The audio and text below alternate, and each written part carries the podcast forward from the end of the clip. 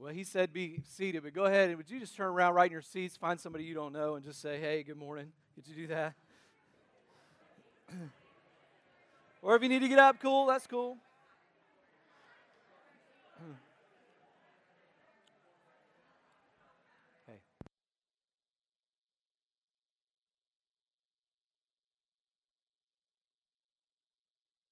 everybody. My name is Stephen, and uh, I get a privilege of leading here, and uh, it's a joy to do that. I want to say welcome to all of our CCU students. So glad you guys are here, this whole row.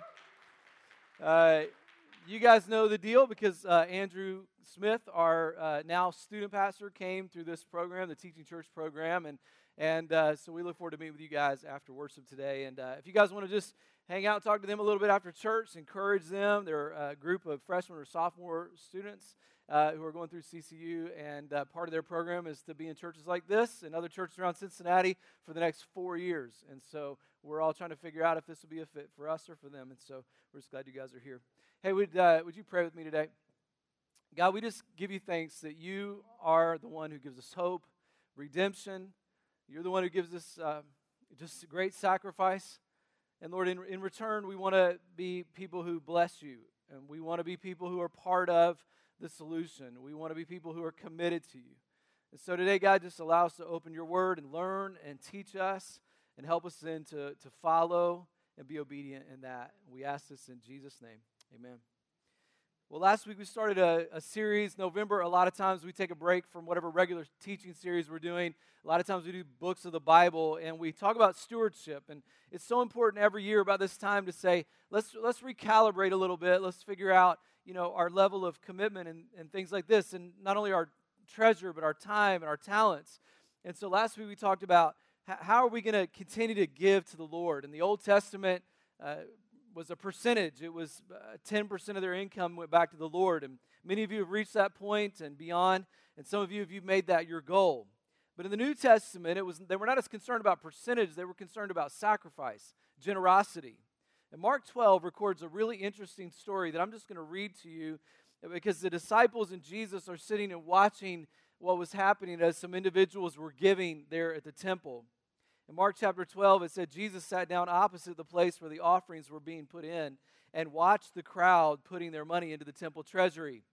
Jesus and the disciples are they are people watching. Anybody like to people watch? Go to the mall. These guys are people watching. They're seeing what's happening here, and they're watching the people put their offering in.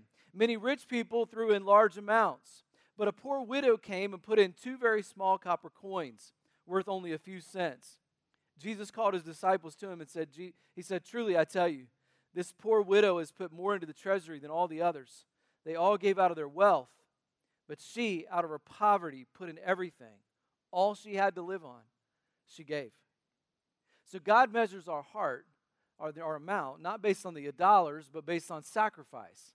Uh, not equal gifts, but equal sacrifice. And so today we're going to talk about more sacrifice because in our culture, it, it seems like so many other things dominate our time and our attention.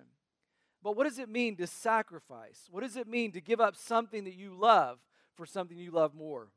And Acts chapter 4 gives us some insights into that. These are the individuals who were first in the very first church. And we're going to start with verse 32. Acts chapter 4 said all the believers were one in heart and mind. No one claimed that any of their possessions was their own, but they shared everything they had.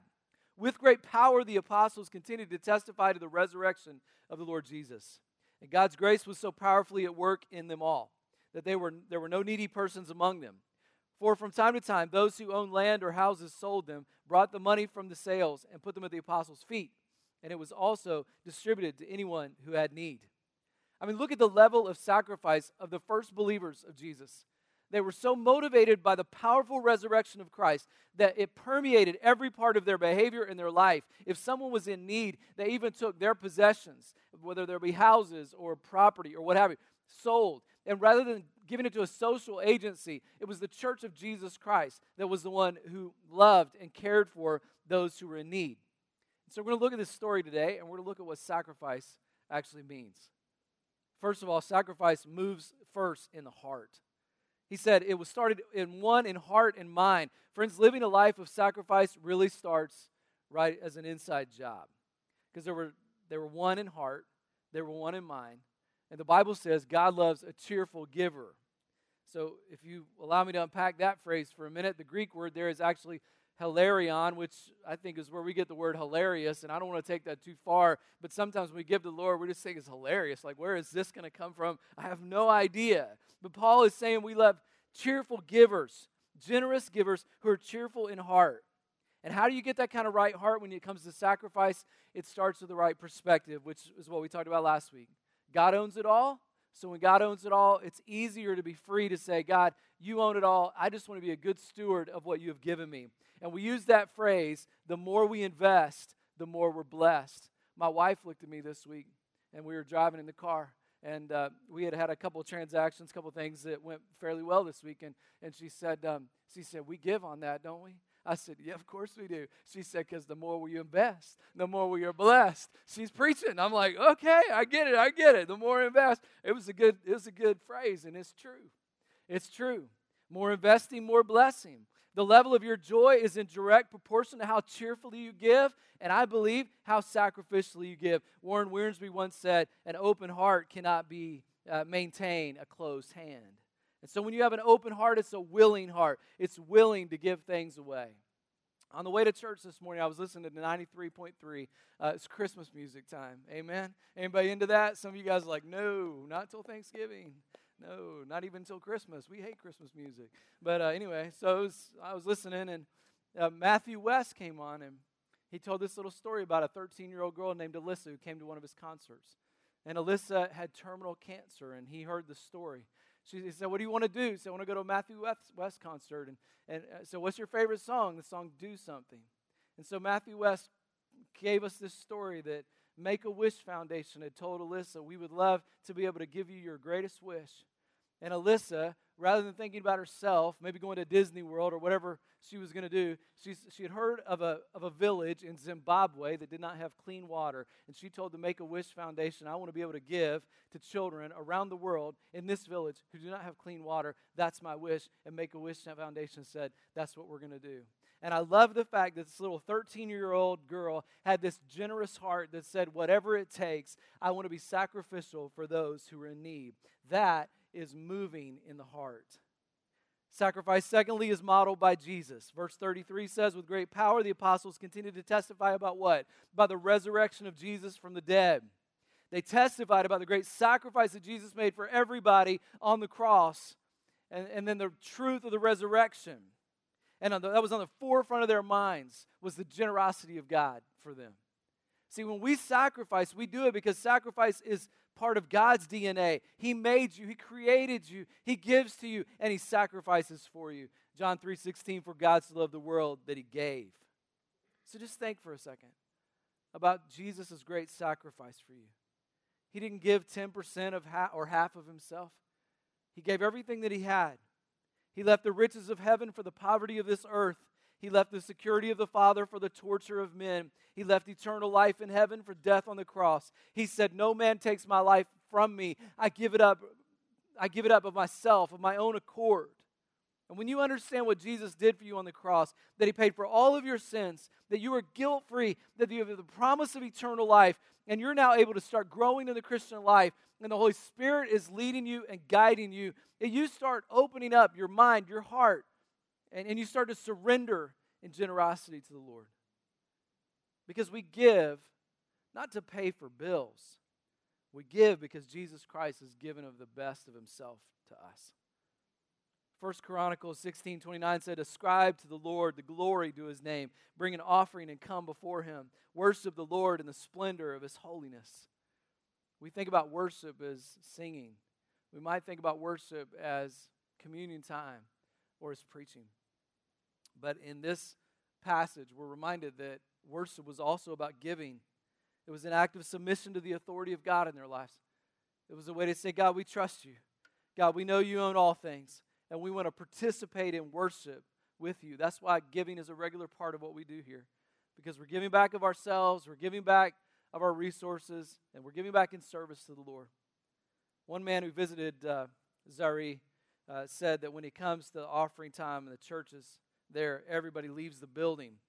And when they come back in, they start coming in single file with a tambourine and dancing. And they march down the aisle and they put their offering in the plate up front. Though they don't have much to give, they give with this incredible spirit of joy. They give to express love. And I love the attitude of those who give with an open heart of just worship. And so we worship God when we give. And, and the Bible says, I think next, that we sacrifice is motivated by grace. verse 33, it says, God's grace was so powerfully at work in them that they all there were no needy persons among them. This is one of the primary motivators for me to be able to give back to the Lord, and that is that God's grace has given so much to me. His forgiveness has been so great that I can't help but to respond. And one of the most beautiful stories of this is in Mark chapter 12. It's, it's in Mark, it's in Matthew, it's in Luke, it's actually in all the Gospels. Um, and in John 12, we hear about it Mary's sacrifice. It took place at a very dramatic time in Jesus' ministry. It was just 48 hours before he was going to be crucified. And Mark relates that it was just two days before then, and, and they were all in the room, and the tension was mounting, and the people were ascended. Those that were there added to the drama of this moment. Matthew said it took place in the home of Simon the leper. Who is Simon? We think that it's that former leper who had been healed by Jesus, and in gratitude, he throws a party for Jesus in his house. And he was elated, and he wanted all of his friends there because now he was clean. And not only that, but John says Lazarus was there, and just not very long before that, Lazarus had been raised from the dead.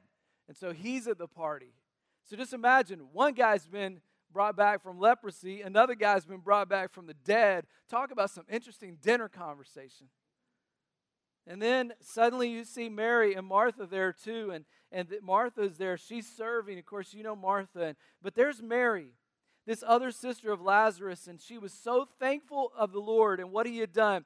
She's listening to Jesus that day, and she is just overcome with gratitude for her brother that had been brought back from the dead, so grateful for her own life transformation.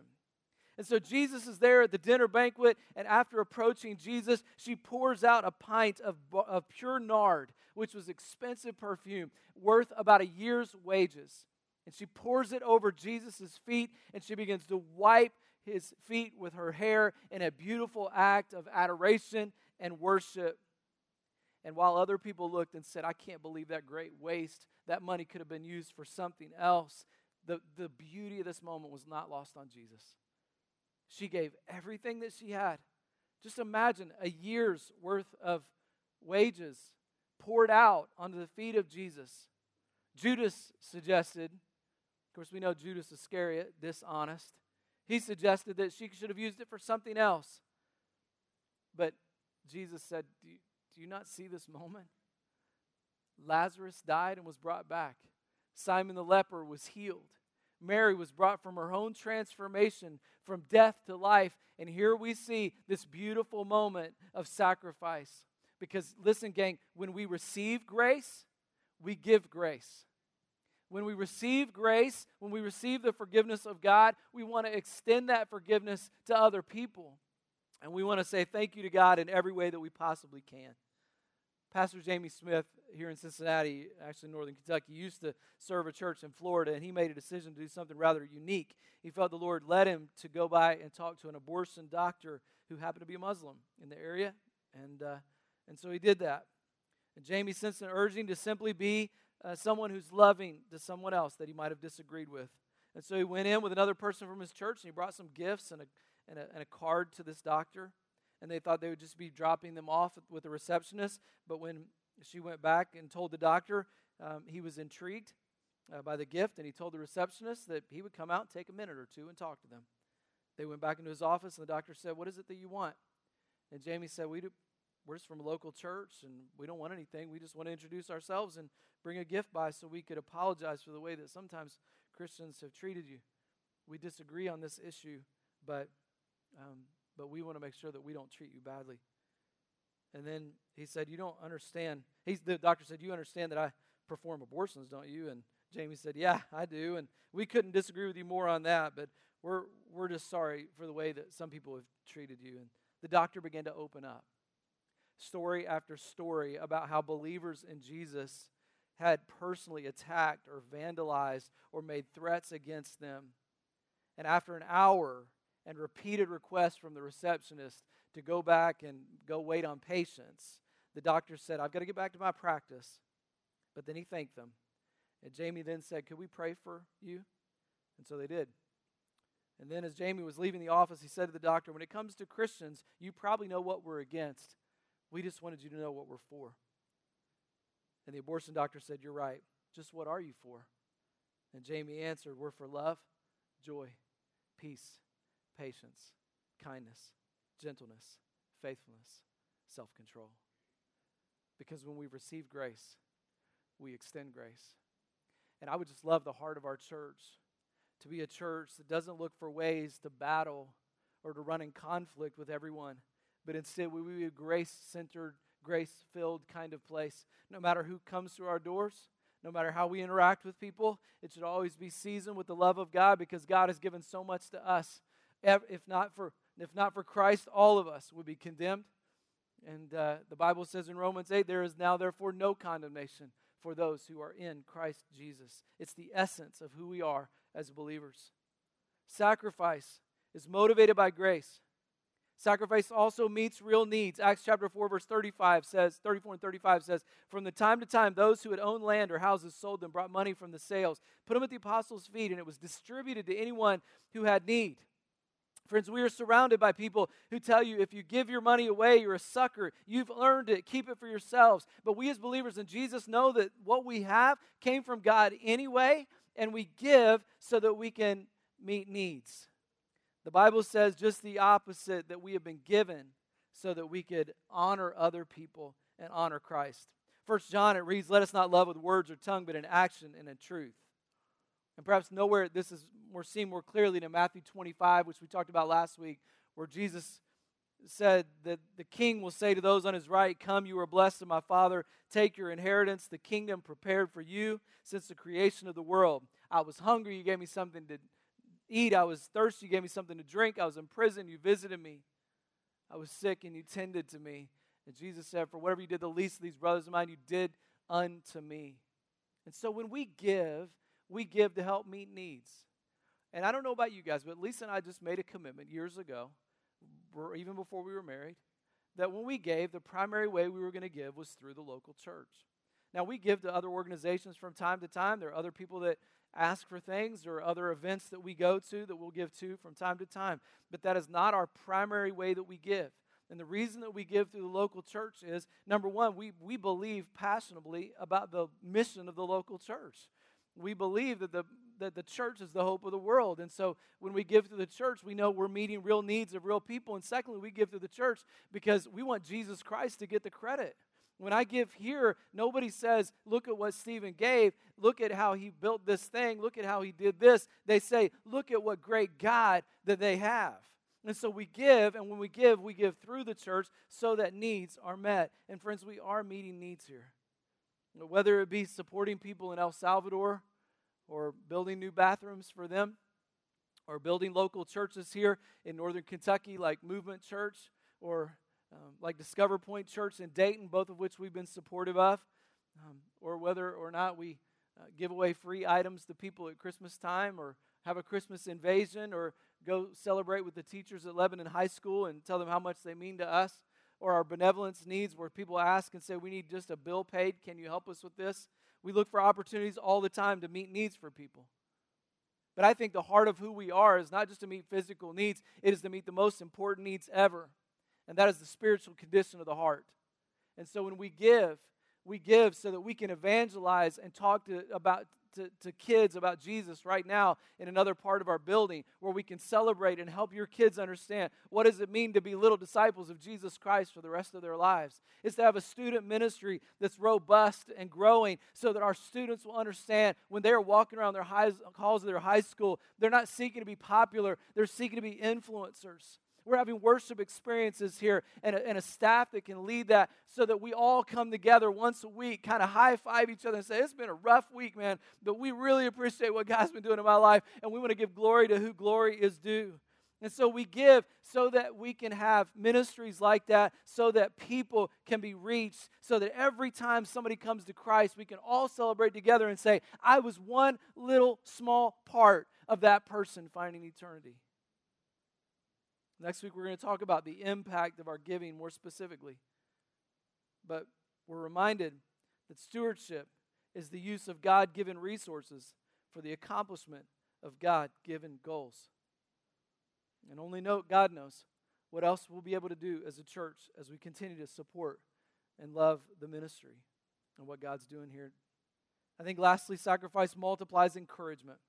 I love this verse in 36 and 37 where it says, Joseph, a Levite from Cyprus, whom the apostle apostles called Barnabas, uh, which means son of encouragement, sold a field he owned and brought the money and put it at the apostles' feet. And so Barnabas, the son of encouragement, uh, he saw other people giving. He's motivated to do this as well. And one of the things that I've learned is that I watch as one person gives, another person gives. One person says yes, another person does. One person is motivated, another person, and the encouragement goes on and on. And I love the fact this dude's name is encouragement. It's his nickname. 1 Thessalonians 5:11 Therefore encourage one another and build each other up just as in fact you are doing. Everybody needs encouragement and one of the reasons that the church is here is so that we would not only be a grace place, but we would be an encouraging place. And I, I really love the, the conversations that happen in the lobby uh, or at the coffee shop as people just say to one another, Good job, way to go. I'm so thankful for you. Um, we have a staff member named Erin. You guys know she does our early childhood stuff. And uh, Erin appreciates affirmation. And, um, you know, over the years, she said, Hey, appreciate feedback, you know, from you guys. And and I said, no problem, you know. And so we give that feedback from time to time. But um, she said it in a different way. I don't know about a month ago, and and so I just decided I really need to take seriously this like this this you know that she needs you know to hear from us. And so every time I see Erin now, you'll see me. I like give her high fives everywhere we go. It's like, hey, Erin, what's up? Um, and one day I gave her a high five through a phone message, and it was on a Saturday, and she had a really rough Friday. Somebody from church had said some pretty brutal things and um, and uh, she was pretty discouraged. I did not know that.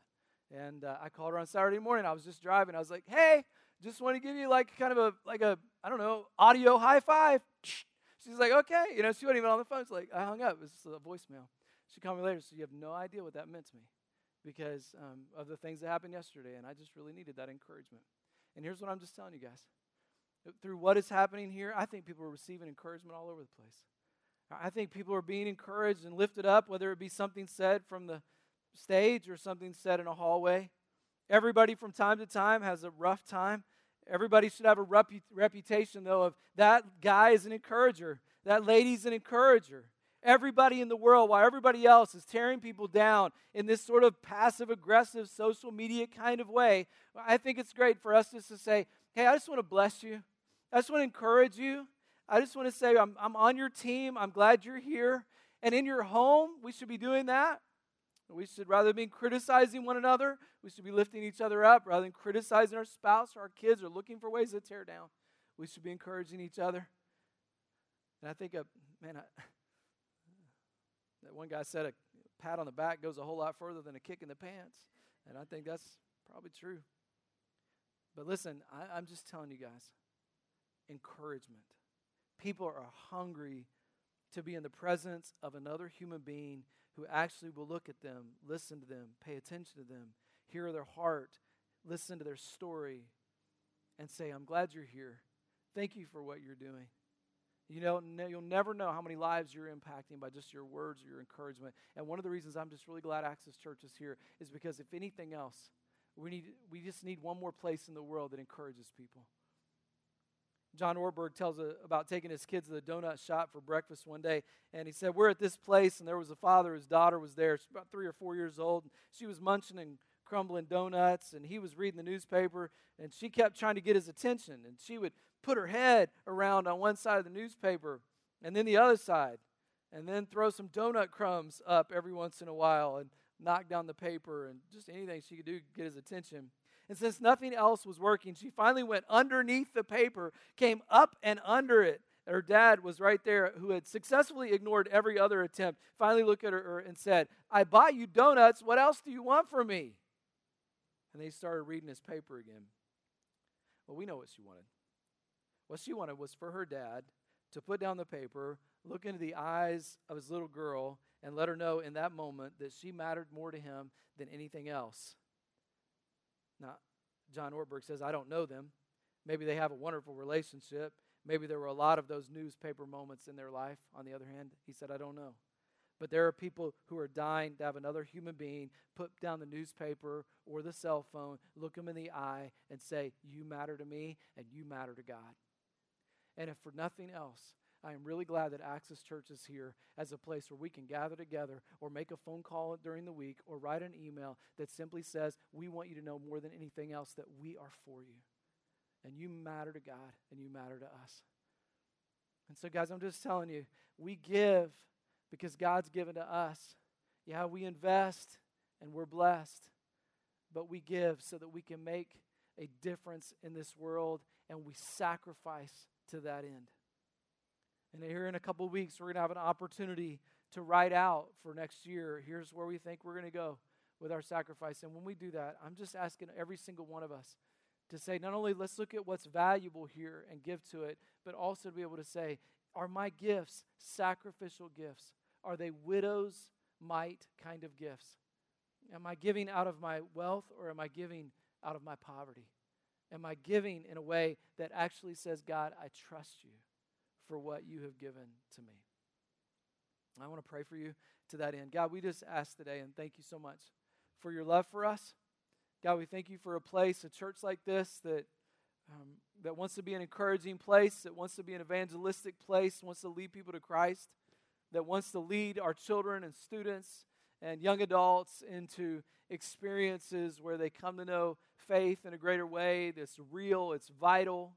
And when they go into the world, God, they don't turn their back on it. Instead, they're, they're more um, enthusiastic about what they know because they know it to be true. So, God, help us to make a difference in this world. And today, I, I want to pray for our students who are here. I want to pray for our, our, our Cincinnati Christian students.